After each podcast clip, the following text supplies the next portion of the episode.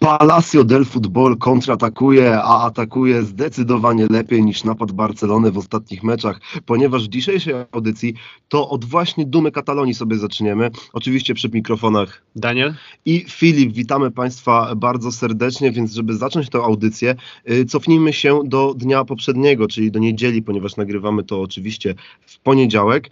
Mm. Boże, ale to był słaby mecz. Tak, oczywiście, oczywiście mowa o, o meczu z Almerią, gdzie Barcelona zalicza swoją drugą porażkę w tym sezonie w lidze, przegrywając na wyjeździe 1 do 0. Pierwsza porażka to jest oczywiście także wyjazd, ale na Santiago Bernabeu tam zasłużone 3-1 ym, i Real triumfował. Teraz Barcelona no, y, nie miała żadnych powodów do zachwytu, dlatego że grała całkowicie fatalnie. Nie można powiedzieć, że Almeria, Almeria grała super też, bo też trzeba być szczerym, nie grała fantastycznego futbolu, bardziej, bardziej grała właśnie pod wynik. Yy, szczęśliwa akcja, no i bardzo, bardzo, bardzo szybko, bardzo łatwo i prosto strzelony, strzelony ten gol. Szczęśliwa, ale w zasadzie można powiedzieć przemyślana, bo w pierwszej połowie dwa, trzy razy takie zagranie widziałem. Tak naprawdę była bardzo prosta ta akcja, ale niesamowicie efektywna, ponieważ e, odbiór piłki z, w strefie obronnej, gdzie w zasadzie można było się kłócić, czy Gavi w tej sytuacji był faulowany, czy nie. Moim zdaniem nie. Piłka wy, wyczyszczona e, bardzo czysto. Podanie do linii e, środkowej tam e, świetnym podaniem, później obsłużony w ofensywie napastnik e, Almerii, no i zespół, który aktualnie jest na pozycji, żeby nie skłamać 15 e, ogrywa Barcelonę, ale przed tą kolejką był dużo niżej, bo był na, na pozycji 19, tak. więc takie punkty z Barceloną widać w tej strefie spadkowej e, dużo dają. No a e, Barcelona pytanie, co może dać nam w przyszłych e, meczach? Mm, nie wiadomo, no na pewno nie da nam ani Pedriego, ani Dembele, ani Lewandowskiego, bo dzisiaj na treningu Lewandowski złapał kontuzję prawdopodobnie kontuzję, bo też tak media hiszpańskie piszą yy, i oczywiście polskie, no bo chodzi o, o, o Polaka, yy, że ta kontuzja, gdzieś ten uraz y, Lewandowskiego był już od bardzo, bardzo dawna, ale o, patrzę... o tym właśnie Tomek Ćwiąkała w swoich materiałach na YouTubie wspominał, że według niego Lewandowski wygląda jak zawodnik, który grałby z kontuzją i tak. możemy powiedzieć, że chyba w końcu się doigrał. Tak, doigrał się, no ale, ale, ale wyjścia nie było, boli to, bo jestem ciekawy, jeżeli to jest prawda, od kiedy, od kiedy ta kontuzja była tak naprawdę naprawdę, ponieważ pamiętajmy też o zawieszeniu przez trzy mecze w lidze, no i akurat na marzec, czyli w sumie na najważniejszy aktualnie miesiąc, który zaczyna się już w czwartek od pierwszego półfinału Copa del Rey z Realem Madryt, yy, wypada Lewandowski na najważniejszy, najważniejszy mecz, miesiąc, gdzie tak naprawdę po powrocie yy, do zdrowia Lewandowskiego będzie można już mimo wszystko określić, yy, czy Barcelona już straciła szansę na wszystko tak naprawdę, bo mówi się, że Lewandowski wróci na mecz z Atletykiem Bilbao, który jest 12 marca, ale bardzo możliwe, że nie wyrobi się na ten mecz, ale na pewno wyrobi się na El Clasico, który jest 19.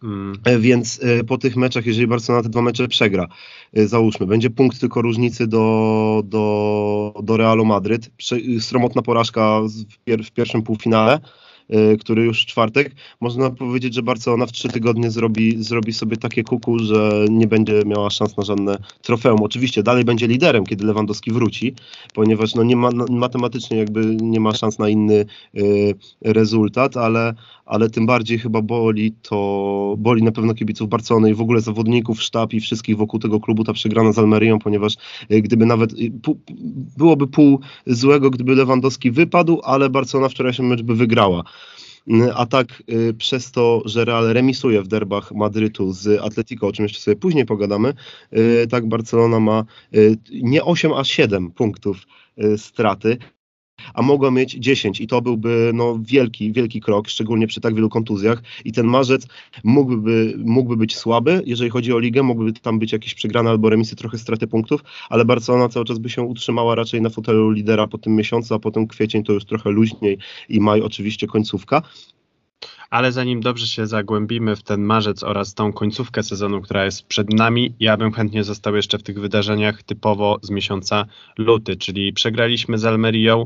Warto dodać, że w tym meczu tylko jeden celny strzał oddany przez e, drużynę Barcelony. Podkreślmy, z 19, e, z 19 zespołem w tabeli, więc to nie jest tak, że Almeria jest e, niesamowita w tym sezonie, bo jest po prostu Almerią. Po, e, w tym meczu wspięli się na jakieś niesamowite wyżyny swoich defensywnych umiejętności, plus to się zbiegło z tym, że Barcelona naprawdę ostatnio opada z sił, a widać to już było w meczu, który w zasadzie nie wiem, czy mnie bardziej nie boli, na pewno mnie bardziej boli niż ta e, niedzielna porażka z Almerią, bo bardziej mnie boli w tym wszystkim porażka i odpadnięcie z Ligi Europy właśnie z Manchesterem United, a skoro mówimy o Czerwonych Diabłach, to warto tutaj e, przedstawić naszego gościa, bo na linii razem z nami jest Wasyl Holowaty, czyli słynny kibic Manchester United. Cześć Wasyl. Cześć Daniel, cześć Filip. E, Wasyl, słuchaj, naprawdę niesamowity czas, żeby być kibicem Manchesteru United. Ogrywacie Barcelonę w e, kurczę, jaka to była faza? 1-16 Ligi Europy? Chyba mm -hmm. 1-16. Ogrywacie e, tak, ją e, w tym meczu w tym meczu rewanżowym, a trzy dni później jedziecie na Wembley, spotykacie tam e, Newcastle United, które co prawda też ma swoje problemy, ale nieważne, Manchester United zdobywa pierwszy puchar, jakikolwiek, po sześciu latach. E, już wspominaliśmy we wcześniejszej rozmowie z Tobą, ostatni puchar zdobyty przez Mourinho, teraz pierwszy, być może taki Kamil milowy, e, który zdobywa Erik Ten Hag. No i e, powiedz, jak, jak tam wrażenia po, po niedzieli? Pewnie uśmiech nadal Ci nie schodzi z ust. No nie schodzi ust chyba się z, z czwartku, bo naprawdę tak byłem zachwycony meczem z Barceloną. E, potem widziałem po prostu, od, e, od razu przeczytałem wszystkie informacje, że ten hak powiedział, że dobra, dzisiaj wygraliśmy chwila odpoczynku i jutro już się gotujemy do finału, bo to jest też ważne. I w finale Manchester pokazał swoją najlepsz, jedną z lepszych gier. Nie dali nic stworzyć Newcastle'owi, który naprawdę w angielskiej lidze no, pokazuje, nie, no, pokazuje dobre wyniki jak na, jak na swój status. Tak, o jego kupili już jakby tam szejchi i płacą dobre pieniądze, ale jednak ta drużyna jeszcze się buduje. Ale w tym sezonie jest taka mocna i to, że ona doszła do finału, to też pokazuje, że e, ambicje tego klubu już rosną do tego, żeby wygrywać wszystko, jak i każdego w sumie. W sumie Puch. przed tym finałem tak zastanawiałem się, kto bardziej potrzebuje ten puchar, czy Manchester United, który właśnie, tak jak wspomniałem, 6 lat czeka na jakiekolwiek trofeum, czy to Newcastle, które no ambicje ma prawdopodobnie nawet y, większy niż Manchester United aktualnie, chociaż nie wiem, czy trochę nie obraziłem twojego klubu, ale wiesz o co chodzi, tam olbrzymie pieniądze są jakby w perspektywie lat na pewno pompowane. No, słuchaj Daniel, w sumie każdy klub w tej fazie e, chciał wygrać ten puchar. Każdy, każdemu klubowi ten puchar by przyniósł po, po pierwsze to taką radość dla kibiców, e, po drugie, że taką pewność siebie, że możemy coś wygrywać.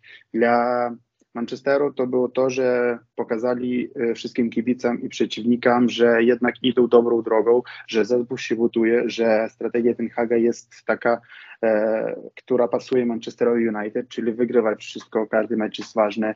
E, to nawet było widać po meczu, że Sir Alex Ferguson czekał Ten Haga, żeby go przywitać osobiście i powiedzieć, że no chyba już dawno nie, czyta, nie czytałem czegoś, że powiedział Sir Alex po meczu, że w końcu on się cieszy z tej drużyny, że jednak widzi, że e, drużyna się kieruje w dobrym kierunku, w tym takim, którym zawsze on jakby widział tą drużynę. A dla Newcastle myślę, że to nie jest takie to też by było bardzo ważne wygranie tego pucharu, bo i dla tego trenera, który naprawdę nie jest takim, takim im, wielkim imionem, e, buduje tą drużynę i dla tej drużyny, i dla tych kibiców, bo 50 chyba 6 lat oni nic nie wygrywali na w tym w Anglii i ja myślę, że to dla wszystkich by było dobrze, ale no sorry, ja nie kibicuję Newcastle'owi, a kibicuję Manchesterowi, jestem bardzo zachwycony tym i że wygraliśmy puchar.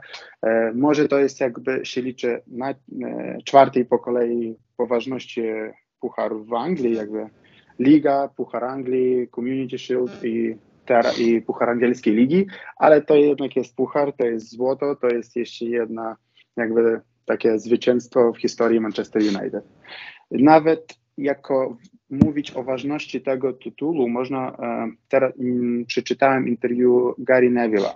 On powiedział, że z lat z 2003 po 2006 rok Manchester nic nie wygrywał i akurat w 2006 roku oni wygrali Puchar Angielskiej Ligi i to dało tak intensywność, że oni potem, wy, pamiętacie wszyscy, 2007, 2008, 2009 rok, trzy puchary, trzy zwycięstwa tak. w Ligi Angielskiej, Liga Mistrzów, finał Ligi Mistrzów, e, Puchar Anglii i to akurat on mówi, że porównuje, że to teraz może być taki samy, e, można tak powiedzieć, impuls dla tej drużyny, że oni dla siebie e, stwierdzą, że jednak tak my możemy, tak my idziemy dobrze, no i wszystko teraz tylko w ich nogach. Ale powiedz mi tak szczerze, spodziewałeś się, że Harry Maguire jako kapitan e, podniesie jakiekolwiek trofeum w Manchesterze United?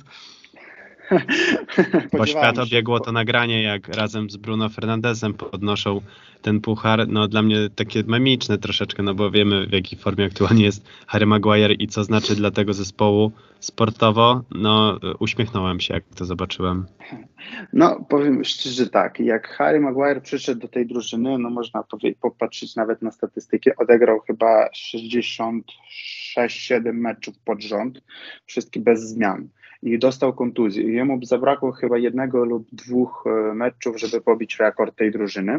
Potem on szybko się e, wyleczył i pojechał na Mistrzostwa Europy 21 z reprezentacją Anglii, gdzie, gdzie też to przegrali i powiem, że akurat w tych dwóch latach, jak on tylko przyszedł i jeszcze trener był Ole Solskjaer, e, naprawdę myślałem, że akur, że on może podnieść jako kapitan jakiś puchar, bo byliśmy bardzo bliskimi i półfinał, e, dwa razy półfinał ligi, e, ligi tego, puchar ligi, półfinał pucharu Anglii, półfinał i finał Ligi Europy. Po prostu no, czegoś zabra zabrakło.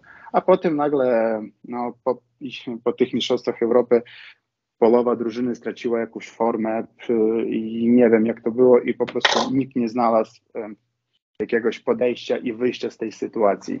Ale no, w sumie jak przyszedł ten hak, on powiedział, że Harry Maguire zostaje kapitanem i on nie będzie zmieniał kapitana w tej chwili, bo kapitan był wybrany jeszcze kilka lat temu i dla niego to jakby jak drużyna jemu, jego wybrała, więc tak zostaje na razie. Dalej zobaczymy. A to, że Harry Maguire nie gra, no to no niestety w takiej formie jak jest Waran i Martinez, no, jaki by nie był Harry nawet w swoich lepszych czasach, no on przegrywa w konkurencję, a konkurencja to jest bardziej najważniejsze w piłce. Kto wygrywa, ten gra. No, no niestety. Właśnie, wracając do tego czwartkowego meczu, w którym, tak jak powiedziałeś, Rafael Varan oraz Lisandro Martinez tworzyli tą podstawową parę środkowych obrońców, e, gdzie trzeba ich naprawdę pochwalić za wyłączenie z gry Lewandowskiego, o którym na pewno jeszcze będziemy chcieli słowo dzisiaj powiedzieć, ale ja mam dla Ciebie takie hipotetyczne pytanie. Wiemy, że kontuzje e, i różne zdarzenia losowe, no to jest część piłki nożnej, jakby co sezon można by gdybać sobie, że co by było, gdyby ten piłkarz był w lepszej formie, ale, albo gdyby nie odniósł kontuzji w tym momencie sezonu, ale ja mam do Ciebie takie pytanie, czy jak sobie byś wyobrażał tą rywalizację, tak już teraz na chłodno myśląc, gdyby na przykład z składu Manchester United na ten dwumecz wyjąć e, Bruno, Freda i Eriksena. Co w zasadzie z Eriksenem się stało? Dlaczego akurat takie zestawienie tych trzech piłkarzy? Bo próbuję sobie to porównać do sytuacji Bar Barcelony, w jakiej ona się znalazła, kiedy nie było u nich drugiego najlepszego, powiedzmy, kreatora gry, czyli Dembele, nie było Pedriego, czyli takiego mózgu tego zespołu, no i Gaviego, czyli takie powiedzmy pitbulla trzech bardzo kluczowych zawodników, gdzie w zasadzie myślę, że te kontuzje mogły przesądzić naprawdę o stanie tej rywalizacji z Manchesterem United właśnie w Lidze Europy.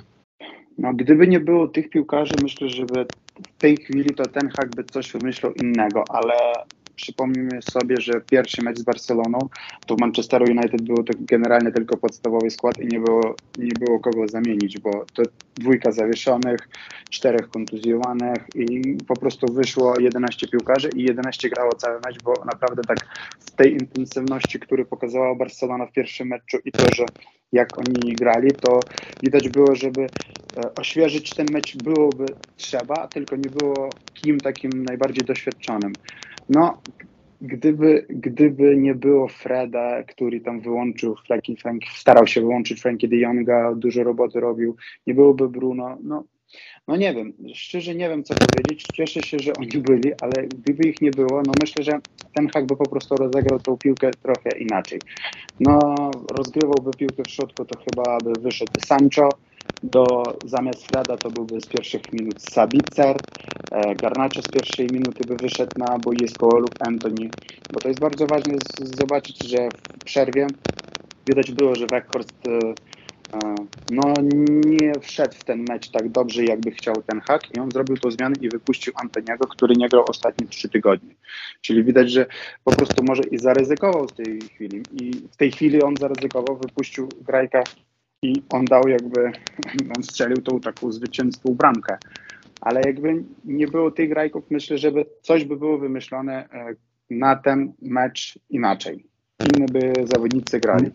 Tak, właśnie powiedziałeś, powiedziałeś o tym, że właśnie zmiany, które przeprowadził Erik e, ten hak były, były kluczowe i to się zdecydowanie zgodzę. Myślę, że wszyscy się zgodzimy, że w pierwszej połowie e, była lekka przewaga Barcelony, też ten gol. E, zaraz się spytam, czy, czy, czy, czy według Ciebie był karny, czy, czy, czy nie było, ale, ale, ale w drugiej połowie, w drugiej połowie zdecydowanie zmiana też nastawienia i chyba też taki kunszt trenerski ten Haga, który, który wymyślił nową taktykę i, Barcel- i po prostu na Barcelonie stronę to zadziałało. Chciałem też powiedzieć właśnie dwie, chciałem się spytać o dwie rzeczy. Mianowicie po pierwsze, czy tam był rzut karny według Ciebie?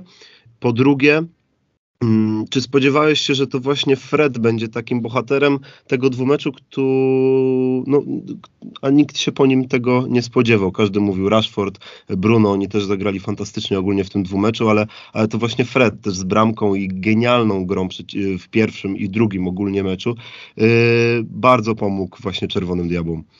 No, jako liczyć o rzutem karnym, no Według mnie to tak, taka sytuacja 50 na 50, ale teraz już można mówić, że jest wary, to wszystko i oni to sprawdzają, patrzą i te i traktują niektóre rzeczy i jak i w jedną stronę, tak i w drugą stronę. No, gdyby przegra, przegraliśmy, bym walczył o to, że sędzia jest e, niedobry, że jak on ma, skąd on ma tą kwalifikację, że dlaczego on sędziował ten mecz, ale jak wygraliśmy, to jest, no niech będzie tam ten rzut karny.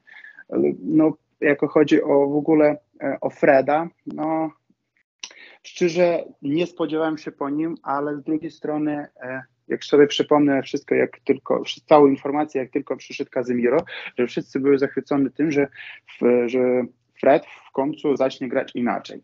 Dlatego, że oni patrzą, jak oni w dwójce, Fred i Casemiro, grają w środku boiska, na przykład za reprezentację e, tej Brazylii. I jak oni grają za Brazylię, to oni mają tylko wygrywają te mecze. Casemiro odbiera i wtedy Fredu nie trzeba robić takiej defensywnej roboty i on może taką robić robotę e, taką, takiej podstawowej ósemki, back to back. I on, on pomaga w obronie, on jest kreatywny grajk, on prowadzi tę grę i czy spodziewałem się? No powiem szczerze, że nie, ale to, że on tak zagrał, to jest bardzo dobrze, jak dla niego, tak i dla mnie, ale na przykład teraz patrząc na mecz w finale Pucharu, no to nie zagrał swoją lepszą grę. No i jakby widać było, że chyba za dużo e, energii i siebie wydał na, na dwumecz z Barceloną.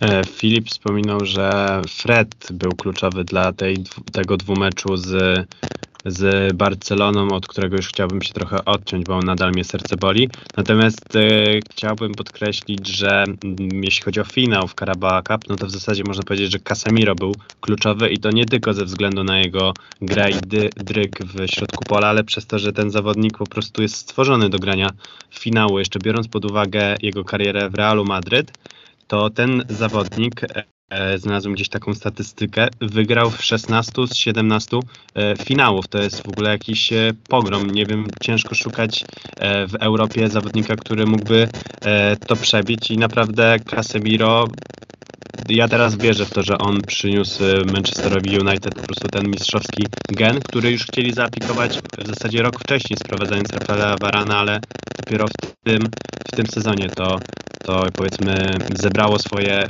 plony. Czy myślisz, że w takiej szatni United jeszcze ktoś byłby potrzebny, czy ten mistrzowski gen jest jakby już całkowicie odnaleziony i jest Manchester United w stanie walczyć o te trzy pozostałe puchary w tym sezonie? Jak przyszedł Kazimiro, e, on powiedział on, że on, on się nie wszystko powiedział tej piłce, że on chce grać, on chce wygrywać teraz. To dla niego jest wyzwanie pograć w Anglii, pograć za Manchester United i wygrać jakiekolwiek, no wygrać puchary, wygrywać ligę i tak dalej. E, większość ludzi, na przykład takich ekspertów i po prostu kibiców pisali, że a przyszedł chyba sobie dograć czy coś, albo za, przyszedł, bo jest bardzo dobry, fantastyczny kontrakt, ale jego gra pokazała, że jednak to, co on powiedział, jest człowiekiem słowa, że on przyszedł wygrywać. I ten taki gen mistrzowski, ja myślę, że tu może i Warana się włączył wtedy, jak zobaczył Kazimiro też na boisku i przypomniał sobie i zwycięstwo Ligi Mistrzów i Ligi Hiszpańskiej. No, czy ktoś by jeszcze przyszedł? No ja myślę, że e, na, w wakacji, teraz w letnie transferowe okienko, no to będzie też dużo zmian, bo wtedy akurat po roku e, szkoleniowca, jakby ten Haga, szkolenie, to będą odchodzić te piłkarze, które nie pasują do jego gry. I to jest takich e, kilka na takich nazwisk. No na przykład e, jak piszą, to co piszą i to co ja myślę na przykład, no pierwszy, pierwszy z tych to chyba odejdzie Harry Maguire, bo on chce grać, on, on przegrywa tą konkurencję Varanu i, i Martinezowi. E, nawet widać było, że w niektórych meczach e, e, ten hak wykorzystuje jako lewego środkowego obrońcę Luka Shaw, a nie na przykład Harry Maguire, aby mógł wykorzystać, czyli lewego obrońcy tak podstawowego. Plus on chce grać, on chyba jeszcze nie był w takiej sytuacji, że musi siedzieć na ławce za swoją karierę. Drugi, myślę, że to Antoni Martial, no angielska liga dla niego, on jest tak wystrzelający. Wystrzeli sezon, drugi jego nie widać, to kontuzji, to coś tam, to coś tam. Zawsze jest jakaś sytuacja, że on nie, nie może grać. Tutaj on, podobno on wraca, gra tylko pierwszą połowę tam z Manchester City, no i musimy go zamieniać, bo coś, no już, już coś, jakaś kontuzja, coś jego boli. Mm. Dużo piszą, że Scott McTominay odejdzie. No, czy odejdzie, czy nie, ja bym tego nie chciał, bo on jest w innym klubu, jest taki prawdziwy diabeł, ale jak to się stanie, to tego nie wiem. E, dużo piszą za prawego obrońcę, że jeden z dwóch, czy to Diogo Dalot, jak nie przedłuży kontrakt, to trzeba będzie go, może od, mogą go odpuścić. Czy Aaron Van Bissaka też odejdzie, bo ten hak ma jakąś inną wizję na, dla prawego obrońcy, ale widać w każdym meczu, że każdy walczy o to, żeby zostać w drużynie no, i jest potrzebny bardzo dla Manchesteru, to jest napastnik, o którym już wszyscy mówią i myślę, że od początku wakacji albo nawet od maja to będzie tak.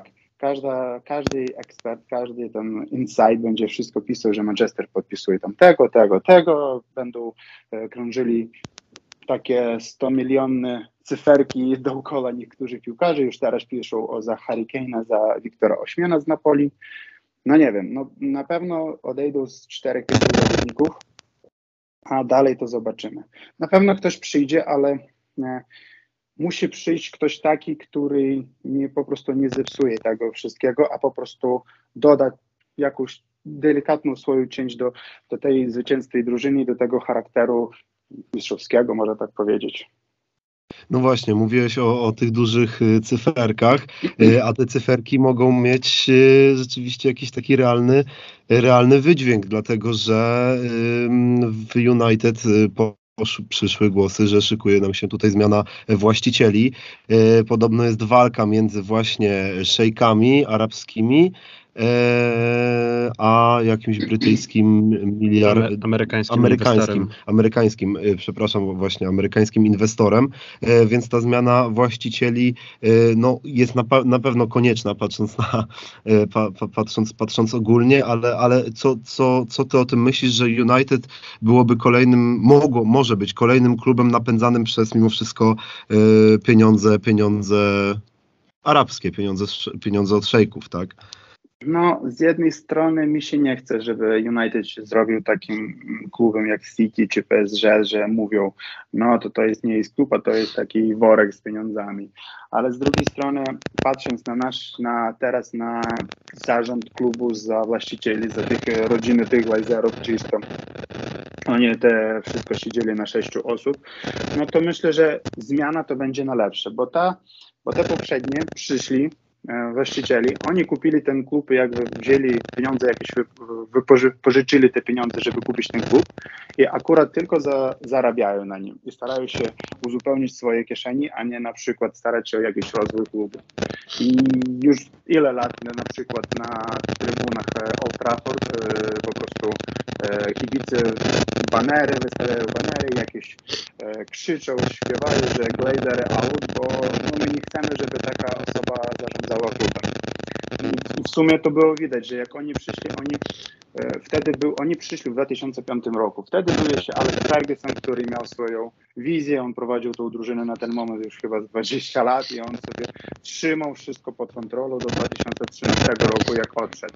I potem było widać, że po prostu e, wydaje mi się, że właścicieli po prostu wybierali trenera, no i żeby ten trener jakby pracował dalej, tylko to, że inne trenery, które przychodzili, pracowali w innych systemach, gdzie wszystko było jakby wyjaśnione, kto co robi, kto jak robi, jak jakim kierunkiem my, mm, w którym kierunku my pracujemy, czy na rynku transferowym, czy z młodzieżą, czy e, akademia i tak dalej. I widać było, że nie było takiego planu, po prostu był chaos w zarządzie tej w zarządzie i to było nawet widać po transferach, że czasem przychodzili po prostu osoby, które po prostu potem sprzedawali się koszulki i tak dalej i, i, te, i te zarobki oczywiście, że zabierali glazery sobie. sobie. A jak patrzeć na tych dwóch, no dużo piszą o tym szejchu, że on jest kibicem Manchester United. I jakby, że on wtedy jak e, studiował w Wielkiej Brytanii, e,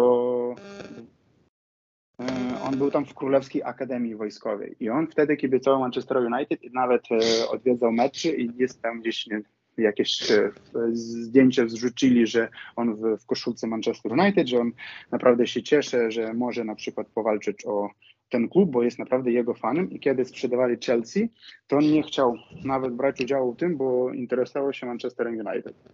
E, drugi ten, który może, może go kupić, to jest e, jakby Sir James Radcliffe, jakoś tak. I on jest Brytyjczykiem, który tam ma jakieś e, wsparcie z Stanów, no, no, ale on, no to jest też taka informacja o nim, że on w ogóle mieszka w Londynie i ma sobie abonament na wszystkie mecze Chelsea i on chce kupić Manchester United. To jest takie, no, i właśnie kibice tak myślą, no kogo jest lepszy, czy być pod szejkiem, czy być pod takim gościem, który odwiedza mecze przeciwnika. No, ja nawet nie wiem, co, no może jest, ten.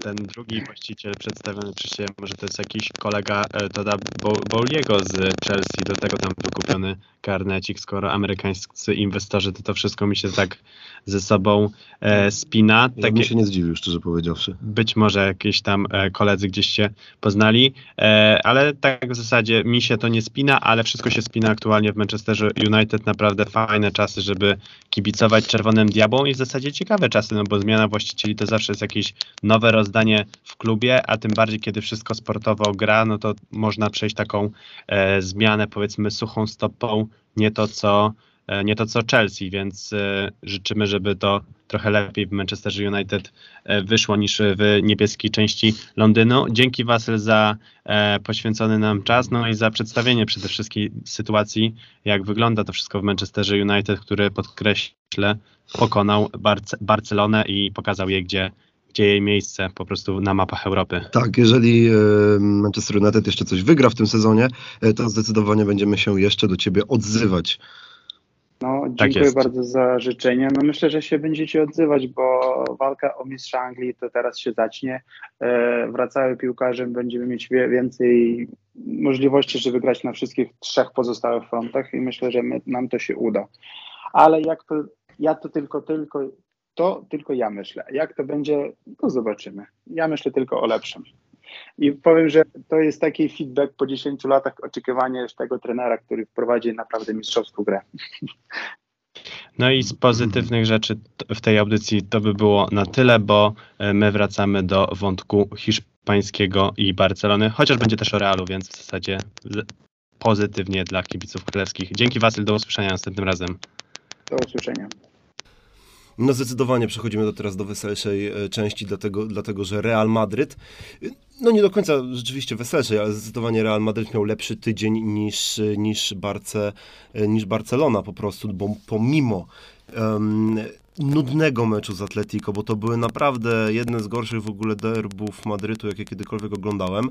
E, chociaż nie obiło się od, nie, nie obyło się bez kontrowersji, dlatego że mm, no, ta czerwona kartka Angela Correi zdecydowanie była kontrowersyjna, czy tam był taki atak na tą głowę, czy nie, czy to czy, różnie, różnie y, to wyglądało, no ale, ale czerwona, czerwona została też po konsultacji z VAR-em, bo to była od razu czerwona, nie żółta i czerwona, y, więc więc no, trzeba po prostu zaufać, zaufać hiszpańskim sędziom, co jest oczywiście trochę ciężkie, e, no ale, e, no ale ten remis, chociaż każdy mówił, że fatalnie i tak dalej, i tak dalej, to Barcelona sprezentowała przegraną właśnie z Almerią, jak już wcześniej mówiliśmy i ta przewaga pomimo właśnie remisu z Atletico stopniała o jeden punkt, więc do, teraz do siedmiu oczek, do, tak. do siedmiu oczek różnicy, no i pogrom, pogrom, pogrom i jeszcze raz pogrom. Powiedziałem to cztery razy? Nie, powiem jeszcze raz. Pogrom, czyli pięć razy, czyli tyle bramek strzeliła, strzeliło, strzelił Real Madryt na Enfield e, Liverpoolowi,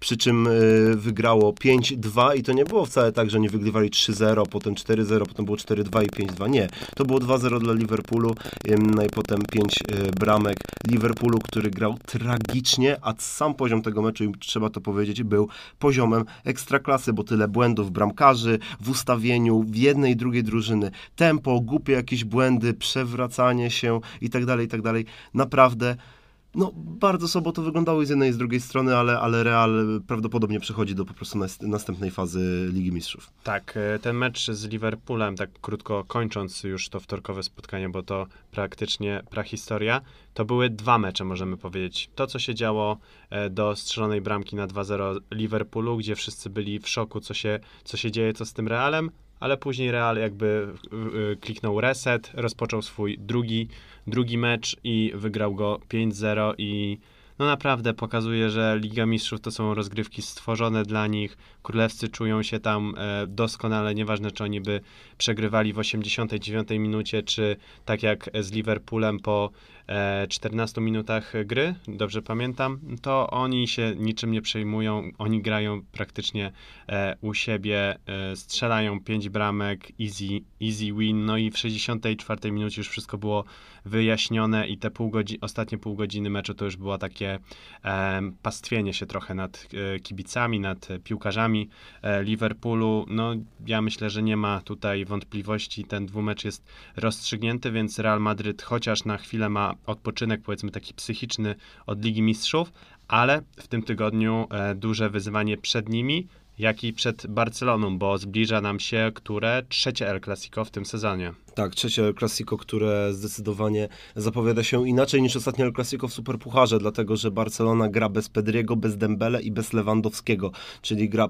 bez y, najlepszego asystenta chyba w tym sezonie, bo jeszcze Rafinha go nie przegonił.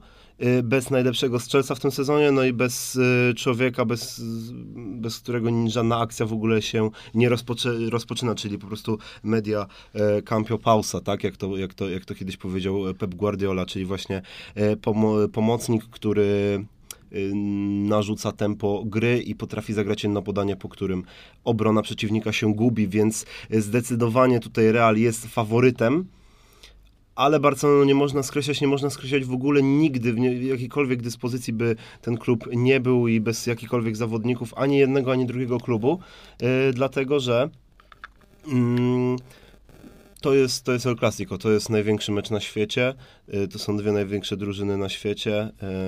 Y, i czy najlepsze? Nie, największe tak ale i to jest El Clasico, tam, tam zawodnicy mówili po wielu, wielu, ba, bardzo też zasłużeni zawodnicy, na przykład, na przykład Gerard Piqué mówił, że, że El Clasico to jest kompletnie inny mecz, że El Clasico to jest mecz, do którego przygotowujesz się mentalnie już na trzy tygodnie wstecz i, i cię nie obchodzi, czy będzie jest to, to, czy to, to się wydarzyło, jest El Clasico, są no, derby. Jest to mecz wyrwany spod jakichkolwiek e, przewidywań, bo ja wielokrotnie pamiętam, że do, była sytuacja, gdzie to Barcelona podchodziła w wyśmienitej formie do El Clasico i potrafiła przegrać z Realem e, w Kretesach. E, odwrotna sytuacja, gdy Real powiedzmy goni Barcelonę i e, też bywał w dobrej formie. No, jest to mecz, którego nie da się przewidzieć, aczkolwiek tego El Clasico w tym sezonie boję się najbardziej ze wszystkich, jakie były. Tak jak wspomniałeś, brakuje zdrowych, kluczowych piłkarzy dla Barcelony.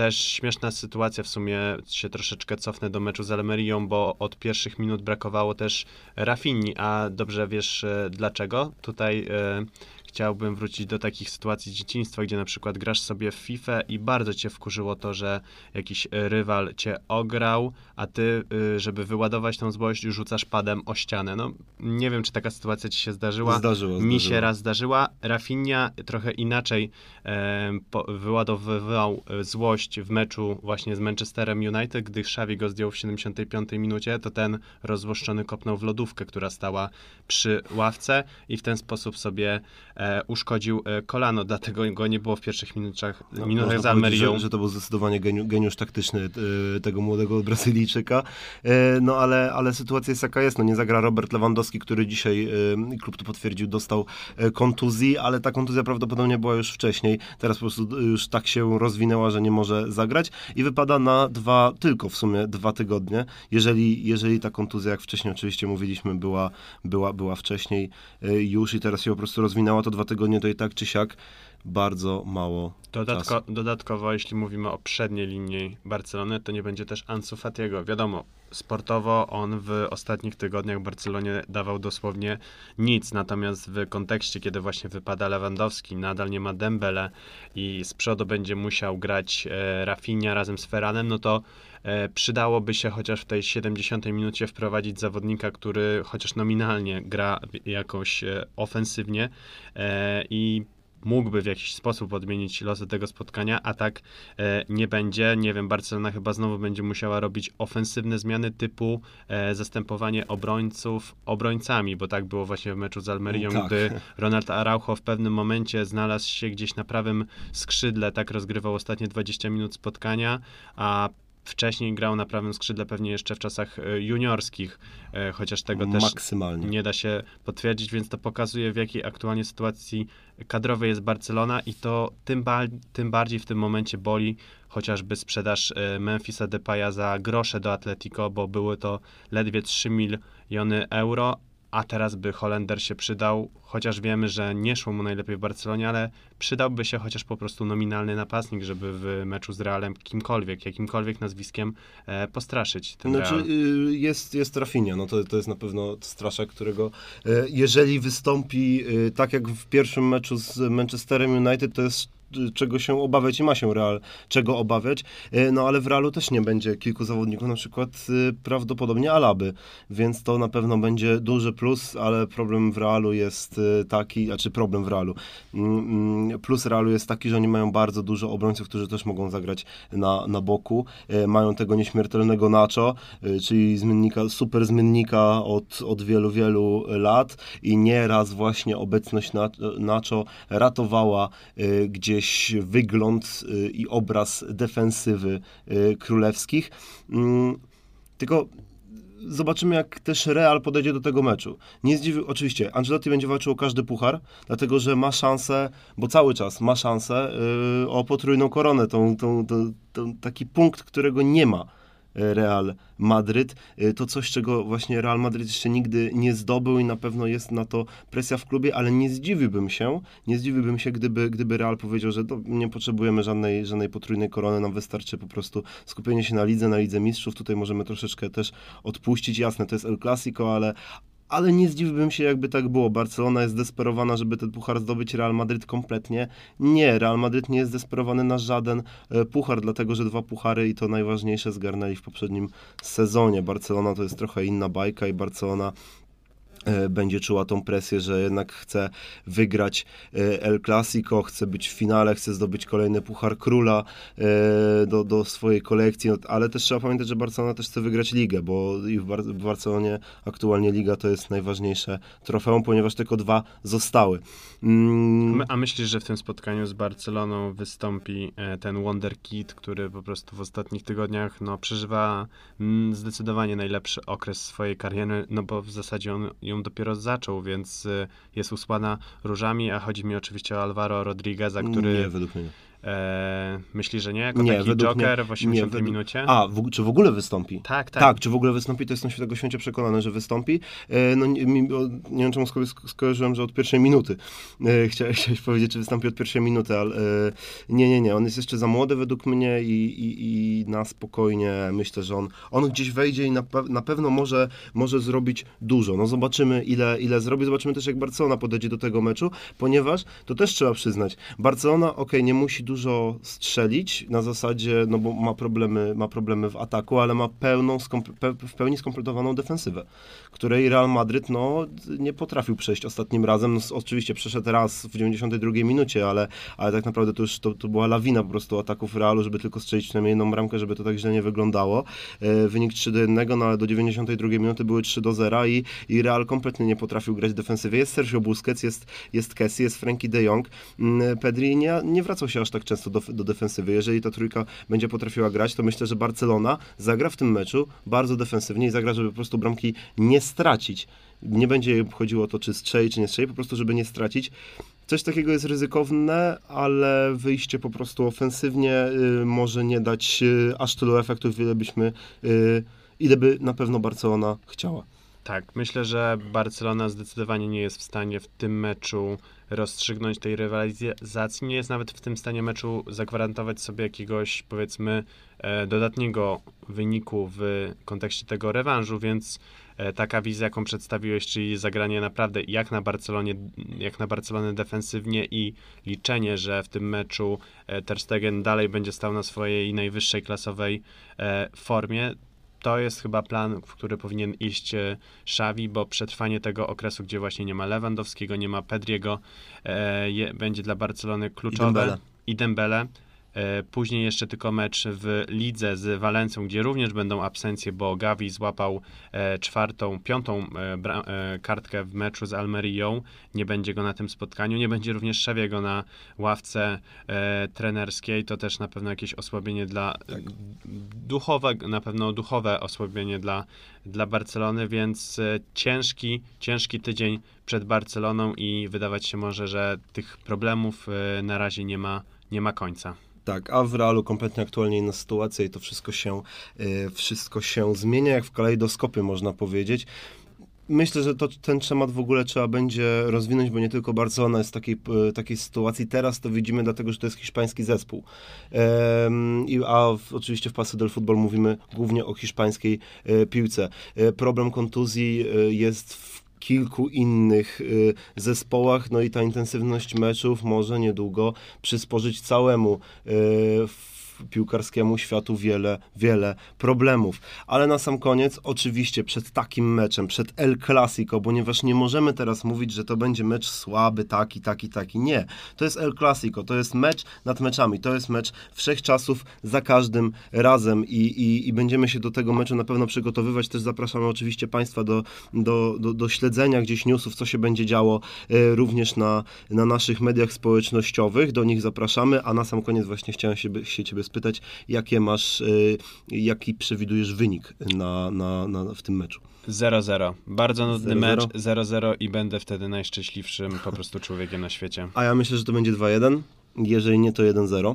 Mm. Dla? Dla Realu Madryt. Mm, to jest, to, jest, to jest Santiago Bernabeu, to jest Barcelona, która, która może, nie strze- może bramki nie strzelić. Nikogo to nie zdziwi, jeżeli bramki nie strzeli.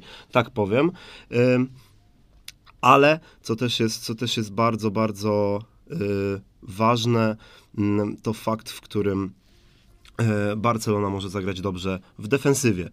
Y, więc nie zdziwię się, jak, jak Real też będzie miał po prostu problemy, żeby, żeby tą obronę Barcelony przejść. No dobrze, to na tyle. Ja, ja daję jedną bramkę różnicy pod względem Realu Madryt, 2-1, 1-0, coś, coś w tym rodzaju. Ty mówisz 0-0. No i y, tym musimy skończyć tą audycję, bo nie mamy już nic więcej do powiedzenia. Wszystko zostało y, powiedziane, wszystko zostało nadrobione. Oczywiście zapraszamy do śledzenia naszych mediów społecznościowych na Facebooku, na Instagramie, na Spotify'u y, oraz do przesłuchania innych audycji po prostu na stronie Radia Pałac. Dziękujemy bardzo za uwagę. Przy mikrofonach jak zwykle był Daniel oraz Filip. Życzymy miłego wieczoru oraz przyjemnego dnia. Cześć.